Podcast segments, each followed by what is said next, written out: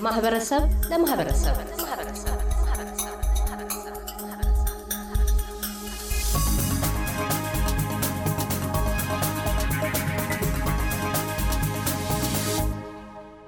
ከማጨው እስከ ሲድኒ መጽሐፍ ደራሲ ስጦታው በፈቃዱ ጋር በቀዳሚ ክፍል ዝግጅታችን ከውልደትና እድገት ቀያቸው ማጨው ተነስተው ባለማጣ አቋርጠው አዲስ አበባ እንደምን እንደዘለቁና ወደ አገር አውስትሬልያም በኬንያ በኩል አቋርጠው እስኪዘልቁ ድረስ የነበረ ሕይወታቸውን አጣቅሰው አውግተውናል።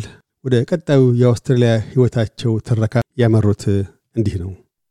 እንግዲህ አውስትራሊያ ስገባ ራሱ አንድ ደግሞ ታሪክ አለው ራሱን የቻለ ወደ አውስትራሊያ የገባሁት ከኬንያ ተነስቼ ነው እና እዛ ኬንያ የአውስትራሊያ council እዛ ስለነበረ ቪዛ ለማግኘት ሄድኩኝ።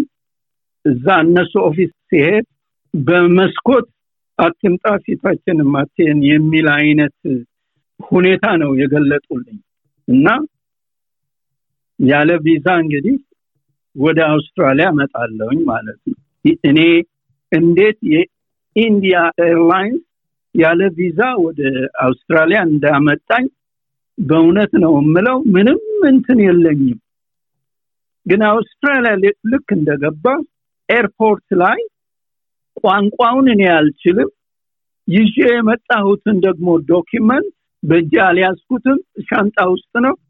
ስለዚህ ልክ airport ላይ ሁሉም ሰው ሲሄድ እኔ ብቻ ቀረሁ እና አንዱ እዛ airport የሚሰራው ሰውየው ለብቻዬ ስቀር እንደተደናገጥኩና ማንም ሰው እንደሌለኝ ስላወቀ ወደ እኔ መጣ። ሊያናግረኝ ሞከረ። ቋንቋ ስለማላውቅ ይሄድና ሌሎችን ያመጣል። ሌሎቹ ሲመጡ የሻንጣዬን ቁልፍ ወሰዱ። ከዛ ከፍተው Bible college የተቀበለኝን document ያዩና እዛ ይደውሉና ይጠሯቸዋል። ከዛ ቪዛ አግኝቼ ወደ Bible college አመራሁ ማለት ነው። በእንደዚህ አይነት ነው እንግዲህ አውስትራሊያ የገባሁት። ከዛ በኋላ በእርግጥ የጥናቶንም እንደጨረሱ ወደ ማስተማር ህይወት ገቡ። ከዛ በኋላስ ያለው የመንፈሳዊ ህይወቶስ እስካሁን ድረስ ያለው ምን ይመስላል? ሃይማኖትን ከመቀበል አልፎ ወደ አስተምህሮት ገብተዋል። በዛ ውስጥስ የመንፈሳዊ ህይወት ጉዞ ምን ይመስል ነበር? የመጣሁት ያው Bible college ውስጥ ነው። እዛ Bible college ካጠናሁ በኋላ ወደ ሀገር መመለስ አለብህ አሉኝ። ያን ጊዜ ደግሞ የሀገራችን የ communist Red Terror የተጀመረበት ጊዜ ስለነበረ ለመመለስ አንደኛ ራሴን ፈቃደኛ አይደለሁም፣ ሁለተኛ ሀገሪቱ በመከራ ላይ ናት ያለችው። ስለዚህ ሌላ ትምህርት እንድማር application አስገባሁ ማለት ነው። በዚህ አይነት ሁኔታ እያለሁኝ ፈቀዱልኝ። የሂሳብ ትምህርት እንድማር ተፈቅዶልኝ እሱን እየተማርኩ ያንን ከጨረስኩ በኋላ አሁን እንግዲህ የመንፈሳዊውን ህይወቴን ራሴን መመርመር ጀመርኩ። ምክንያቱ ትምህርቱ ራሱ ከብዶኝ በትምህርቱ ስታገል የመንፈሳዊ እንትኔን የተውኩት ይመስለኛል። ምክንያቱም focus የማደርገው በ secular education ላይ ስለሆነ ማለት ነው። ከዛ ያንን ትምህርት ከጨረስኩ በኋላ ነው እንግዲህ ወደ መንፈሳዊነት ደግሞ እግዚአብሔር ረድቶኝ መለስ ያልኩት። አሁን በመንፈሳዊ ህይወቴ እግዚአብሔር እያበረታኝ ጸጋውን እየሰጠኝ ሲሄድ ከባለቤቴ ጋር ሆነን ይሄ የመንፈሳዊውን ነገር ማጠናከር ጀመር። ስብሰባ ጀመር። እርስ በርሳችን አሁን መገናኘት ጀመር። ብዙዎች New South Wales University ወንድሞችና እህቶች ይመጣሉ። እዛ እኛ አንድ ቤት ነበረችን። እዛ አንዳንዶቹ ለ social gathering ይመጣሉ። እኛም ቤታችንን ከፍተን ደስ ብሎን እንቀበላቸው ነበር። ብዙ የመጽሐፍ ቅዱስ ጥናቶች ማካሄድ ጀመር። ብዙዎች ደግሞ ክርስቲያኖች ጆይን ያደርጉን ጀመር። የመንፈሳዊ ነገር አሁን እየተቀጣጠለ ሄደ ማለት ነው። ከዚህ ነው እንግዲህ የጀመረው ማለት ነው የመንፈሳዊው ጅማሬያችን። ህይወቶ ከዛ ቀጥሎ አገረ ኢትዮጵያ እንደተመለሱ በተለይ በአንድ ወቅት የህይወቶ አቅጣጫ አሁን ወዳሉበት የበጎ አድራጎት ስራ አንዲት ተጋባይ ሴት ድርሻን ስለመወጣት በሚል ርዕስ ያቀረበችው ምሳሌ ልቤን ነካ ብለዋል። ከዛም የማረቢያ ቤት በጎ አድራጎት ስራውን ጀምረዋል፣ እያካሄዱም ይገኛሉ። አንዳንድ ቁሳቁሶችንም ሆነ ሌሎች አስፈላጊ ነገሮችን እገዛ በማበርከት በኩል የዚህ የማረሚያ ቤት አድራጎት ስራ እንዴት እየተከናወነ ይገኛል? በአሁኑ ወቅት ጅማሮስ ከየት ነበር? እንግዲህ የማረሚያ ቤት አገልግሎት የተጀመረው አሁን እንደጠቀስከው አንዲት ከ World Vision መጥታ እኔ የማስተምርበት ትምህርት ቤት ስለ ድርሻ መወጣት በሚል አንድ ምሳሌ ትሰጣለች። ይኸውም ስለ starfish ነው። አንድ ሰው እነዚህ በሚሊዮን የሚቆጠሩ starfish ኦች በአውሎ ንፋስ ተገፍተው ወደ ውጭ ሲወጡ ብዙዎቹ በሞትና በጣር ላይ ስለነበሩ አንዱ ይመጣና እያንዳንዱን starfish ወደ ነበረበት ከሞት ለማዳን ሲመልስ አንዱ ደግሞ ይመጣና አንተ ምን ታደርጋለህ? ይህንን ሁሉ በሚሊዮን የሚቆጠር starfish አንድ በአንድ መልሰ አትችልም፣ ልታድናቸው አትችልም ሲለው አይ እኔ ሁሉንም starfish ባላድን ጥቂቶቹን ሁሉንም starfish ከመሞት ግን ማትረፍ ይቻላል እና ጥቂቶች የምችላቸውን ካተረፍኩ ይሄ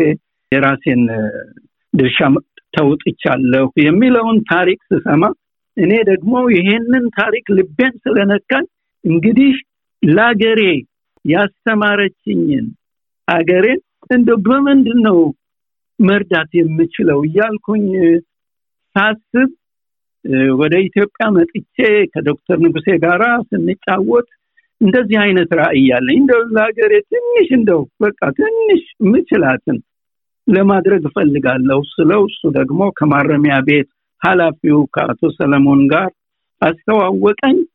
ካስተዋወቀኝ በኋላ ወደ ደቡብ ይወስደኝና አላባ፣ ዱራሜ፣ ወላይታ ጋር ይወስደኝና እዛ ማረሚያ ቤቶችን ያሳየኛል። ከዛ አንዱን ማረሚያ ቤት ስጎበኝ የማልረሳው ያ ማረሚያ ቤት ሽንት ቤቱ ሞልቶ ፈልቶ እንኳን ልትጸዳዳበት እዛ ጠገብ ለመቅረብ ሽታው ይሄ ነው የማይባል ነበር እና ያ ልቤን ነካኝና ቶሎ ብዬ መርካቶ ሄጄ ያንን ሽንት ቤት አሰራሁኝ።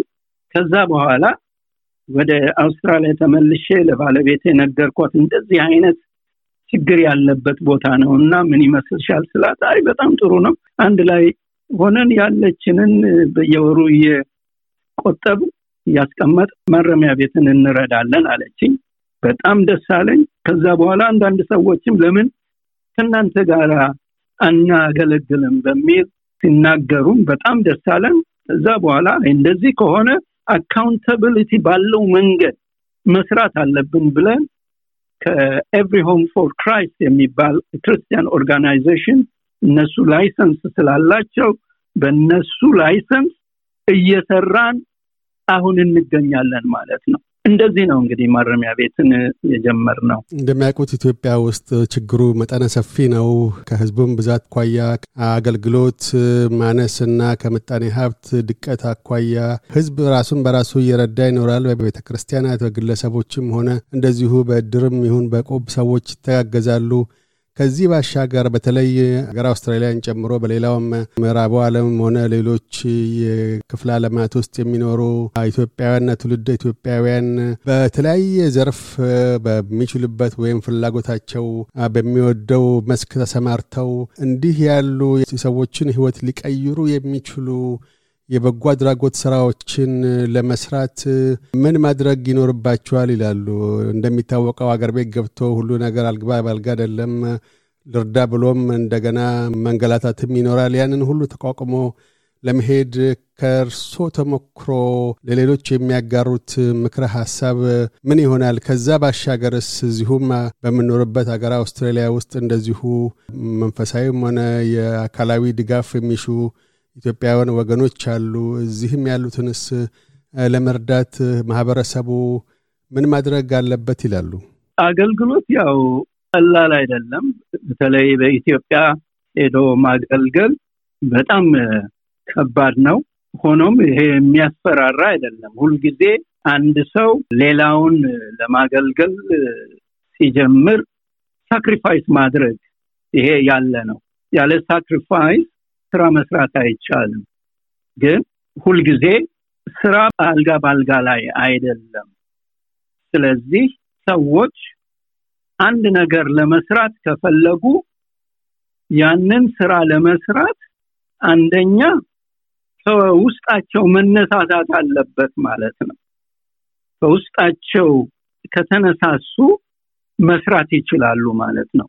ስለዚህ እንግዲህ ምንድነው እኔ ለራሴም ለሌላው ምክር የምሰጠው አንደኛ ሰው ወደዚህ ምድር በተለይ ደግሞ እንደ አውስትራሊያ የተለያዩ አሜሪካ የተለያዩ ሀገሮች ያለን ሰዎች ብዙ መስራት እንችላለን። እኔ አሁን ይቺ የምሰራት ስራ በጣም ትንሽ ናት። ግን ሁሉም እያንዳንዱ ደግሞ ልስራ ብሎ ቢተባበርና ቢነቃቃ ብዙ ስራ መስራት ይቻላል። አገራችን ያው እንደሚታወቀው ብዙ ነው ችግሩ፣ ብዙ ነው። ሌላው ቀርቶ በማረሚያ ቤት ብዙ ነው ችግሩ። ሰራተኞች ብዙ ያስፈልጋሉ። በሚችሉት መንገድ መስራት ይችላሉ። ከተባበሩ የውስጥ ፍላጎት ካለ እነዚህ ሰዎች አምስት ብር ሁለት ብር እንኳ እያጠራቀሙ በሀገራችን ውስጥ ብዙ የሚረዱ ክፍሎች አሉ እና ዋናው ግን በእውነት እነዚህ የሚረዱት በትክክለኛ መርዳት ነው። ያ ገንዘብ በትክክለኛ ለተፈለገው አገልግሎት መዋሉን ማረጋገጥ ነው እና ያንን ደግሞ ለማድረግ sacrifice ይጠይቃል። ስለዚህ እንግዲህ ምንድን ነው ለሀገራችን ላለው ችግር መፍትሄው ምንድን ነው? ተባብሮ በየትኛው angle ምክንያቱም ችግሩ ብዙ ስለሆነ ብዙ ሰዎች ያስፈልጋሉ። ብዙ ችግር ስላለ ስለዚህ እያንዳንዱ ይህንን ችግር በተቻለው መጠን ቅድም እንዳነሳሁት የዚህ የስታርፊሽ ምሳሌ የምንችለውን በሚቻለው መጠን መርዳት በጣም አስፈላጊ ነው እና ይሄ እርዳታ ደግሞ እንደኔ ማረሚያ ቤት መሄድ ብቻ አይደለም። ብዙ አይነት መንገድ አለ። በገንዘብ በተለያየ መንገድ ለሀገር መጥቀም በጣም አስፈላጊ ነው። ምክንያቱም እኛ እዚህ ተባርከን ዝም ብለን ለራሳችን ብንበላ ብንጠጣ በቂ አይደለም። ደግሞ ትርጉም ያለው ህይወትም አይደለም። ግን ለሌላው ደግሞ ትንሽ በምንችላል ማለት እዚህም ያለ ነው ብዙ ራሳችን ችግር አለ። ግን ከኛ ደግሞ የባሰ ስላለ በተለያየ መንገድ መርዳት ይቻላል ብዬ አስባለሁ። ይህንን ለማድረግ ሳክሪፋይስ በጣም ያስፈልጋል። ይህንን ካልኩኝ ወደ ራሳችን ደግሞ ወደዚህ ሀገር እንምጣ። እዚህ ሀገር ደግሞ እንግዲህ ብዙ አይነት ችግሮች አሉ። ሰዎች ከተለያየ ቦታ ሲመጡ የተለያየ ችግር ይዘው ይመጣሉ። አንደኛ ብቸኝነት፣ ሁለተኛ አገሩን ባለማወቅ፣ ባህሉን ባለማወቅ የተለያየ ችግሮች አሉ እና ለነዚህ ችግሮች መፍትሄ ነው ብዬ የማስበው ቀደም ብለን የመጣን ሰዎች የተለያየ ፖቴንሻል ስላለን በአንድነት በብቸኝነት ያሉ በችግር ያሉትን የመርዳት ኃላፊነት አለን። በዚህም ደግሞ ተባብረን እዚህ በብቸኝነት ያሉትን ሰዎች በመርዳት አይዟችሁ የኛ የራሳችንን experience በማስተማር እኔ በዚህ ሀገር በመጣው ጊዜ ብዙ ኢትዮጵያውያኖች የሉም፣ ብቻዬን ነው ስታገል የነበረው። አሁን ግን እንደዛ አይደለም፣ ብዙ ወገኖች አሉ። ስለዚህ ብንረዳዳ በችግር ያሉትን ሁሉ መድረስ እንችላለን ብዬ አስባለሁ። እዚህ የአማርኛው መጽሐፍ ምረቃ ምን ይመስል ነበር? ጣዩስ በእንግሊዝኛ ቋንቋ የታተመው ምረቃ መች ይሆናል? በእንግሊዝኛ ቋንቋ ስለማሳተም የወደዱት ከምን አኳያ ነው? በአማርኛ የተጻፈው መጽሐፍ በ September twenty three ላይ ተመርቋል። መጽሐፉ በሚመረቅበት ወቅት ያልጠበቁት ብዙ ሰዎች ናቸው የመጡት ከተለያየ background። ስለዛም በጣም አመሰግናቸዋለሁ። አክብረው መጥተው የኔን ትንሽ መጽሐፍ ለማየት ለማንበብ interest ስለአደረጉት በጣም ነው የማከብራቸው። በዛ ፕሮግራም የሰዎች ምስክርነት ነበረ ስለ ጸሐፊ ወይም የሚያውቁት እሱን ተናገሩ። ከዛ ቀጥሎ ደግሞ ጥቂት ሰዎች ቀደም አድርገው መጽሐፉን ስላነበቡ ስለ መጽሐፉ ጠቃሚነት ያላቸውን አመለካከት ለህዝቡ ገልጸዋል። አምስት ደቂቃ ቪዲዮ ስለ ኤሎሄ ማረሚያ ቤት አገልግሎትም ታይቷል እና ፕሮግራሙ አልቋል። እንግዲህ ይሄ አማርኛው መጽሐፍን በተመለከተ ነው።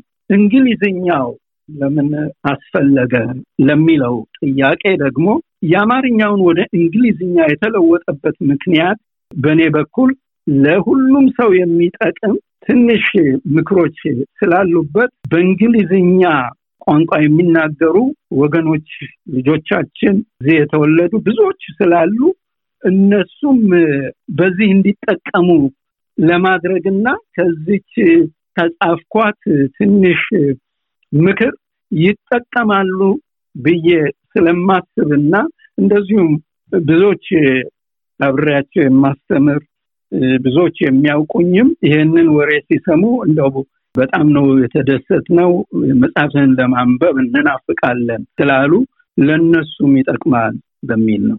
ሁለቱንም መጽሐፎች አግኝተው ማንበብ ለሚሹ ኢትዮጵያ ለምን ሊያገኙ ይችላሉ?